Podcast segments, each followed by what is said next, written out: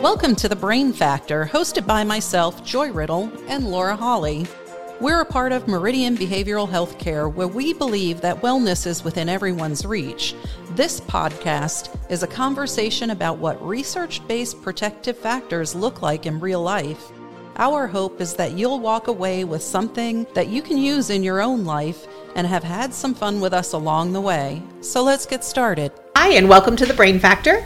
I am Laura, and this is Joy, and we are really excited that you have joined us here again this month.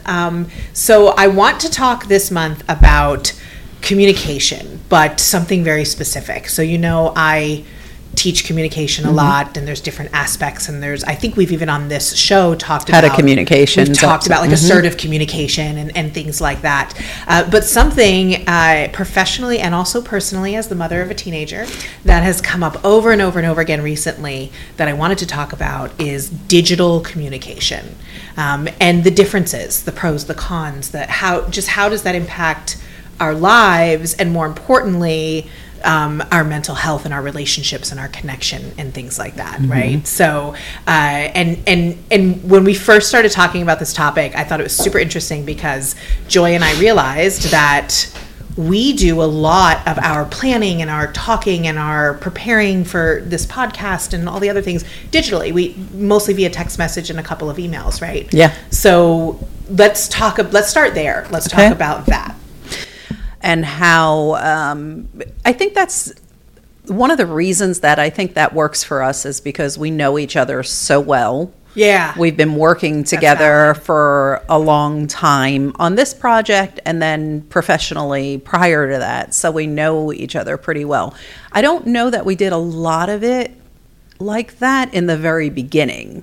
Yeah, that's true. That's a really good point. It was a lot of our communication. I think we still communicated digitally. Yes, but it was we did. More to set up the in-person meeting. Yes. Right? It was these are all the things I want to talk about. When can you get together? Right. Yeah. And Stop by my office. Right. Yes. And some of that was proximity too. Right. We were in the same building. It was easy. So it was available to us. Right. So but I don't think we missed a beat when we switched over to doing it a different way. And sometimes we go, we're going to have to get on a call. Yes, we do that. And then even that, though, is a lot of times digital. It's via Zoom or a phone call and things like that. So I think one of the interesting things that I've noticed, because for you and I, and probably folks older than us, I'm not sure too much younger, but generationally, right? Yeah. We're like, oh, that's all one category of communication: the texting, the emailing, the Zoom calls, the social media apps, right? But then you start talking to like Gen Zs. Oh yeah, big difference. And it's very different. Mm-hmm. It's like, well, when my daughter says I'm gonna call my friend, she means FaceTime. That is as common as a phone call was when you and I were teenagers. Yes. The default, the automatic is FaceTime. And so, you know, I've learned to ask because like maybe we're in the car or maybe like I am not dressed for the day. It's the weekend or something. And she'll say, oh, do you mind if I call so-and-so? And I'll go, do you mean FaceTime? Because don't show them my messy house. Yes. So I think that was very interesting to me that there's all of these different types and they're viewed very differently generationally. Yeah, right? And the younger people in my family will always text me, and then if it's going to be, it's hardly ever a phone, an actual what I think is a phone call. Right. It's always FaceTime, and I'm like, why are people FaceTiming me? Right. And for me, like an unsolicited FaceTime call is like an intrusion. That's like you showed up at my doorstep. Right, yeah. Because now I have to be presentable. And which used to be normal, showing up at the doorstep. And that's another great example, right? So that the way that we communicate changes, right? So I think, and I say that we don't put it in different categories, but as I'm sitting here, it occurred to me that like, you know, you and I are also Facebook friends, but our communication on social media is very social. It's very friendly. It's not business. It's not like we don't. You know, so the way that we communicate in different aspects is very different. So I think if we're really taking a look at to deviate a little bit, to just kind of go to a tool real quick, if we're taking a look at the way that we're communicating. If we're taking like an inventory, I think a really good place to start is listing all of the ways in which we communicate, right? Face-to-face, phone calls, texting, email, Facebook, Instagram, how you're giving Snapchat, me anxiety, whatever it is, right? There's so many ways. And then look at like the percentage of time that we use each one, right? And then I think that gives us a big picture, like, do we primarily communicate digitally or non-digitally, right? Mm-hmm. And then that's the starting point for the next part of the conversation, which is, so what? Right? What does that mean? Right? Yeah. And I think it's very easy to say, well, like the art of communication is being lost and we're not meeting face-to-face as much as usual as we used to, and we're not connecting. But there's some real benefits to digital communication too. Oh, there is. It's a great time saver. There's no travel time involved. You can maybe, answer emails in a group. I sit down and I take an hour and I respond to emails. Yeah, I think in the time-saving category. Yeah, for sure. And I think like quick communications, like sharing information or getting a quick answer to a question on a text message. I'm all about it. All about it. And like, when was the last time, somebody was headed anywhere to meet you, or you were headed to meet them, and there wasn't some sort of communication about your ETA? Oh, we did it this morning. Right. Like, what does this look like for you, right? That's not a whole phone call. That's a quick message and things like that. I also think it keeps us, digital communication, and I'm thinking specifically social media here, really helps keep us connected to people who are far away. Yeah. Right. I know that like I really amped up and jumped into the social media world about 15 years ago when my daughter was born. Mm-hmm. And that has allowed some distant relatives and some folks that I don't live near to really see and be a part of her life, of her or life, your life, and our lives, and know what's going on with each other and things like that. Mm-hmm. Of course, there's the shadow side to that, right? That when everything is so curated on social media, it's the highlight reel, and we've talked about that before, and all the things that come with that, and the inadequacies, feelings of inadequacies, and insecurities, and stuff like that. But I think when we go into it knowing those things and really using it for what it's for, it's a very valuable tool, right? Mm-hmm. But also, it's not untrue, the criticisms, like the art of communication and the losing the face-to-face, right? So what are your thoughts on that? I wonder sometimes when I say face-to-face, I mean like I'm sitting in front of you right now. But if I'm on a Zoom call, is that not face-to-face as well? Right. See, for me, there's lots of crossover. It took me a minute to get there, though. I was like, oh, this is Zoom, da da da. But it's no different. It's it's a video chat. And I think that begs the question, like, when is that different? Mm-hmm. How is that different? And for me, in all the research and all the studies and everything that I've written, it comes back to the perception, and most of it is rooted generationally. Yeah. Right. So when we talk about, let's back it up. Let's back it way up and talk about the connection here to mental health, right? And so much of mental health, and we've talked about this before, is in our interpretation, right? Our so much of our emotions and our reactions are tied to our thoughts and our interpretation. So you may have a different emotion and reaction to something because you have a different thought about it, right, than I do. And so building on that concept, somebody like my father, right, who's in his 70s, and if I am Zoom calling him, does he count that as a visit? No. Right? You still owe him. Right. We weren't face to face, right? So somebody who's viewing that as not something that counts, is that going to more quickly lead to feelings of isolation and detachment and those kinds of things, right? Is that going to lend itself then to depression and anxiety and feeling lonely and things like that? But now that person is dealing with people of a different generation who feel like they are connected to you and they are involved in your life and they're talking to you all the time. What do you mean? And they like all your everything stuff on Facebook. And I saw that. Or Instagram. And I saw this, right? And I texted you and we Zoomed last week and we did it, right? But then that person, that younger generation, feels filled up. That's not a very risk factor, connected, right? But that older generation is now feeling those things of isolation. It's a really good point. You know, so I think paying attention to the perception of the folks that you care about and those relationships that you want to maintain and their perception of that digital communication. And people aren't always going to come out and say it. They're not always going to understand it themselves. So you kind of have to pay attention to what are their patterns of behavior, you know? Are they texting you to set up the FaceTime call? Are they FaceTiming you and talking about when you're going to visit, right? Like pick up on those what's cues. Going on with it. Absolutely. Yeah. Mm-hmm. I do think, though, and I want to get your take on this, I do think that at least with the video communications, we're getting the nonverbal communication. Yeah, I would agree with some of that. Okay. I would agree with that largely, I should say, but... you know, it depends how much of them you're seeing. Yeah, oftentimes when my daughter FaceTimes me or something like that, I'm, you know, it's this close and all you can see is this. Oh, that's true. And you're not seeing anything. I mean, it's not problematic for us and we're not hiding anything back, but it's... Right, but no, that's a really good point that you are depending on how you're...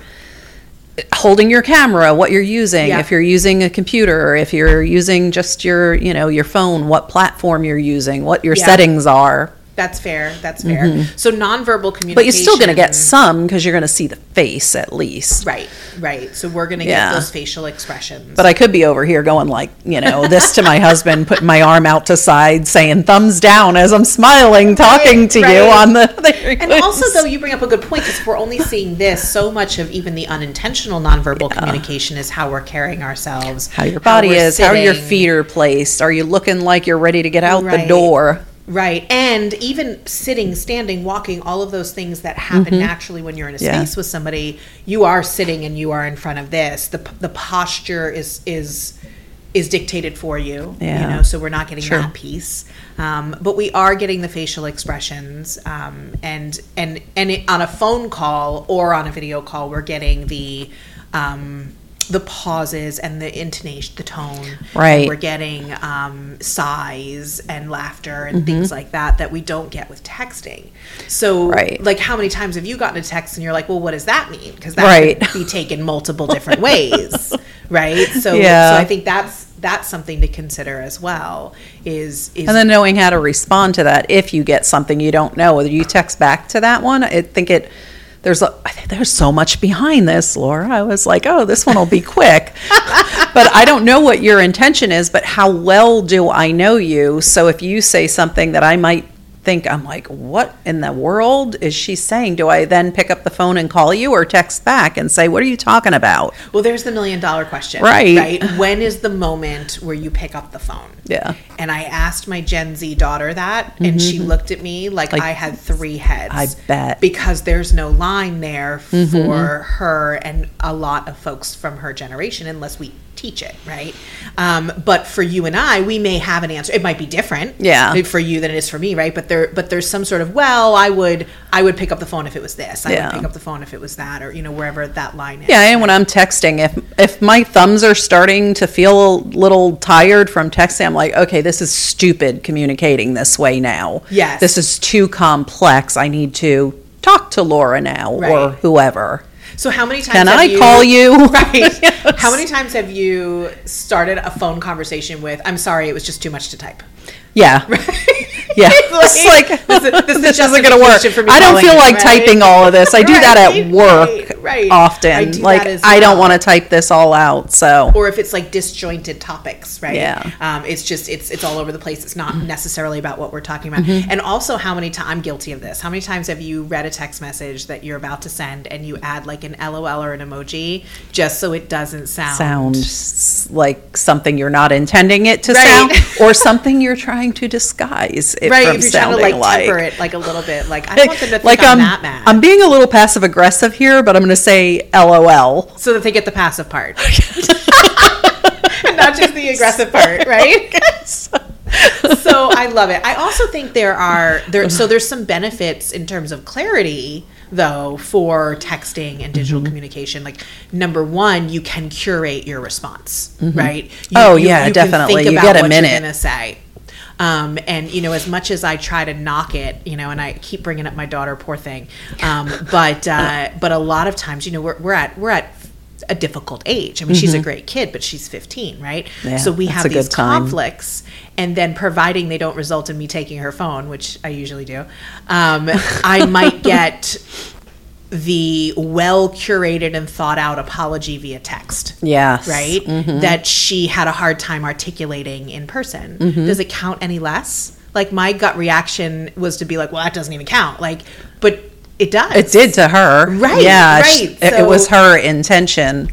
And she had time to think about it and really, like, curate that and plan that, what she was going to say. Right. So I think those things are they can be a benefit if used correctly, and they can really help with our relationships, right? Which has an impact on our anxiety levels and depression and connection and to other people and resilience and all of that. Right. Yeah. But in the same sense, like I say, oh, it's a benefit that we have time to think about it. It's also a detriment that we have time to think about it, because then everything is curated. Yes. And we tend to say things on a keyboard that we wouldn't say in person. Right. Mm-hmm. Right. And especially not necessarily on the apology side, but on the other side. It's like, you can come out here and say that to me.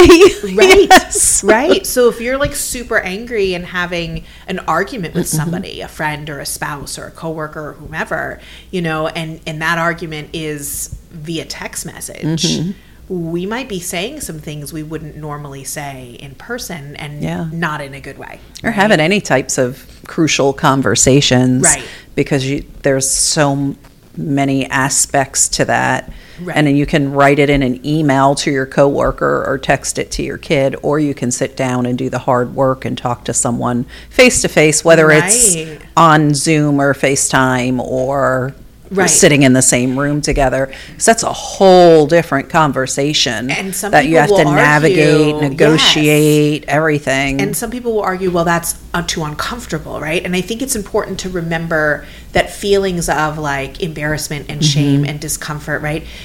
Those, they're negative feelings, but they occur for a reason, and sometimes that reason is to serve us, right? Yeah. So they create pause in those conversations. If something is hard to say, it might be because there's a reverence there that we need to have, right? Right. And we have to be careful about that other person. They matter, and their feelings. And when we're looking somebody in the eye, you know, it's hard to hate up close. Yes. So when we're angry, right, and those, but it's a relationship we care about, and a relationship that we want to preserve, having those conversations face to face.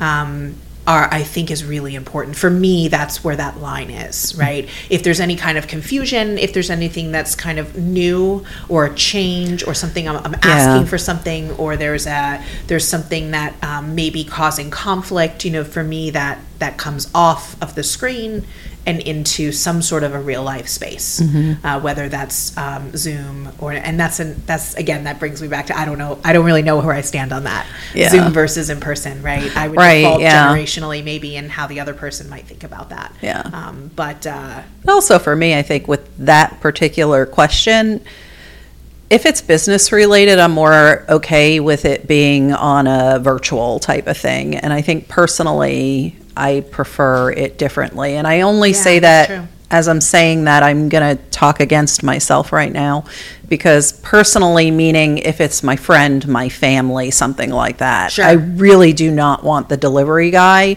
calling me or talking to me. Yep. I have the note that says, leave it at the front step, and they send me a text, and that's good. Yep. I think I would find it intrusive to get phone calls or, you know, have to answer the door, for goodness sake. Yeah, because you know, if I was in that headspace, like, I would be going to the store myself. Right. Yes. But like, if I'm using delivery, it's probably my hair's up. I'm in a t-shirt and shorts, and you know the house is a mess. Absolutely, leave it on the porch. I'll see you on the ring cam. Yes, fine. And I appreciate them so much. It's nothing to do with delivery people. Absolutely. I so appreciate them, because I don't go to any stores anymore. So here's one that comes up over and over and over again when we talk about digital communication, which is always such a fun one to unpack. What if you get a text that says, we need to talk? Who's it from? Ah, that's it right there. Yeah, right? Yeah. Who's it from? If we need to talk, I feel like someone's giving me their resignation, or my husband's leaving. I mean, or someone died, and you know, I had to do that recently when a friend passed away, and I had to call people. But I'm like, hey, are you driving? Can we talk? You want to send a text that says, oh, so and so died, right? Yeah. So that is definitely like I don't know if it's a red flag. I don't know. Necessarily green flag, but it's a flag, right? It's something. I don't know. Says, this is an important conversation. Yes. Right. And it totally. I'm getting married. Right. Maybe they're going to tell you they're having a baby. I have no idea, but it's definitely something. Yes. And I think our mental and emotional response to can we talk or something like that really says a lot about where we are. Yeah. Right. Where we are with that relationship, or where we are with ourselves, or how stressed we are in the moment, or how are we in a place where everything is negative? Are we in a place where, oh, there must be exciting news, right? What's the health of that relationship with that? Well, that's pretty sad, because I just went to everything negative first. I'm like, my husband's leaving me. Well, it's also there's a tree in the roof. But it's also, is it out of character, right? Right. For that person to send you that. So then I think that would lend itself to negative too, which is also the negativity bias, which we're going to talk about in a future episode. Yeah. Our brains do go there. So I think that's always such an interesting one that produces so much conversation, because if it's like, you know, your bestie and they're like, oh my gosh, we got to talk. That's tea. Yeah. There's then it's tea. Like, oh wait, I want to get on there. Right, yes, there is tea. Like, versus like, girl, we need to talk. Right. Yeah. Like, what did I do? Right. Now I want to know what I did wrong. So I think that's, you know, that we lose connotation and we lose all of that when it's in that digital space as well. I think that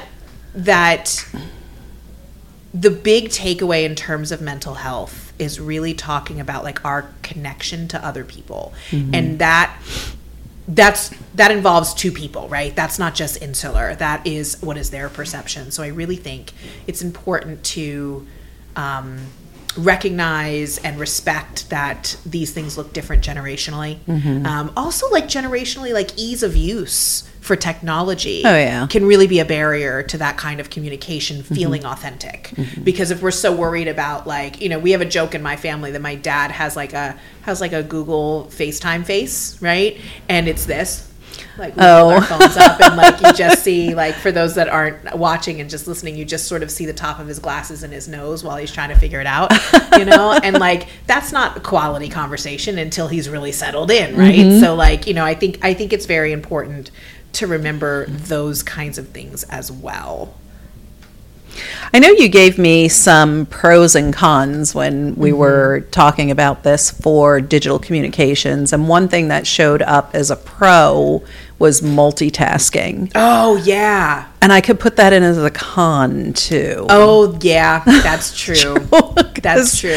Especially in a business setting, because if it's digital and if it's a meeting or something, I'm probably not paying attention, even though I want to. I know. Or I'm not paying attention to all of it. If the webinar is too long, I am emailing and texting. Oh, and totally. I'm doing everything else on that webinar. Yeah, I'm typing be right back. I'm going to shut my camera off for a minute and I'm going to get a snack. Right. No, I'm not that bad, but I know, but some of those things are really, really long, right? Yeah. Yeah. And if it's not active, if you're not an active participant and you're in receive mode, you know, only, it's not that what you're receiving isn't valuable. Mm-hmm. It's just that temptation is it's not just a strong temptation, it's almost a cultural norm. Yeah. Right? Where like how many, and let me put it this way, let me put it in context. How many times are we in a business meeting that's on Zoom or WebEx or whatever, and someone's, oh, do you have that? Yep, I'm emailing it to you right now. Yes. Like we already have socially accepted digital multitasking in the workplace. Yeah. So everybody that's does that. Trip right. To I'm also, oh, I thought of this. Let me send this text and have this sidebar conversation during this webinar or this Zoom meeting, right? Yeah. So, it's a pro and a con. Yeah, one of the things I noticed with digital communication, like you were saying, I have a younger person that lives at my house too, And she almost always, her phone line, her video line is almost always open on her phone. She's like in the kitchen, she's doing dishes and her best friend is there. And I don't know it. I could be, right, you know, walking through the house in my pajamas or acting a way that I don't let outside people see, like, ah, what are you doing? And they're there. And I don't even know I have visitors in my house. Right. Because to me, I have visitors in my house. And she's just like, oh, we're just talking. Yeah. Because there's so much more about, I don't know, better at being about feeling and things like that as opposed to how things look. But I'm old, so how things look is important. Oh, yeah. I delude myself all the time that the 15-year-olds on the other side of the FaceTime care about whether my laundry is picked up. Right? Exactly. They don't, No. They do not. So that's, and again, that's generationally though, like, that's to my anxiety that, you know, and it's all those things to consider, the access. That matters nothing to them. Absolutely. Because I'm like, do you mean I've been over here having this conversation with someone else for 10 minutes that your boyfriend's listening to? Right. Oh, but he's not really listening. Oh, he doesn't care. Yeah.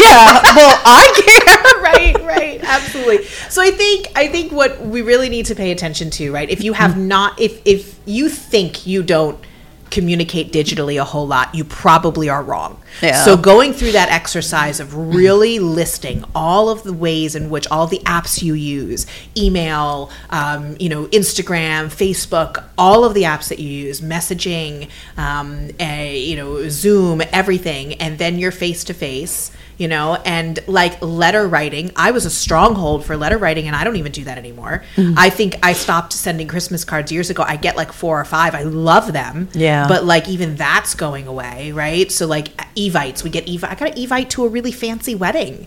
Like there was a time when that would have meant it was casual, right? Right, show up in your t-shirt and shorts. Yeah, but like really, really looking at how much we use digital communication regardless of what generation you belong to, and then taking some time to really think about how that doesn't just impact you but impacts the other people and the relationships and the connection, and then therefore the depression and the anxiety levels that we might feel from when those connections are strained or when there are problems, and really just giving that the time it is due, I guess, I think is a worthwhile exercise. So I hope you guys think so too. And thank you so much for joining us today on The Brain Factor. We'll see you next time.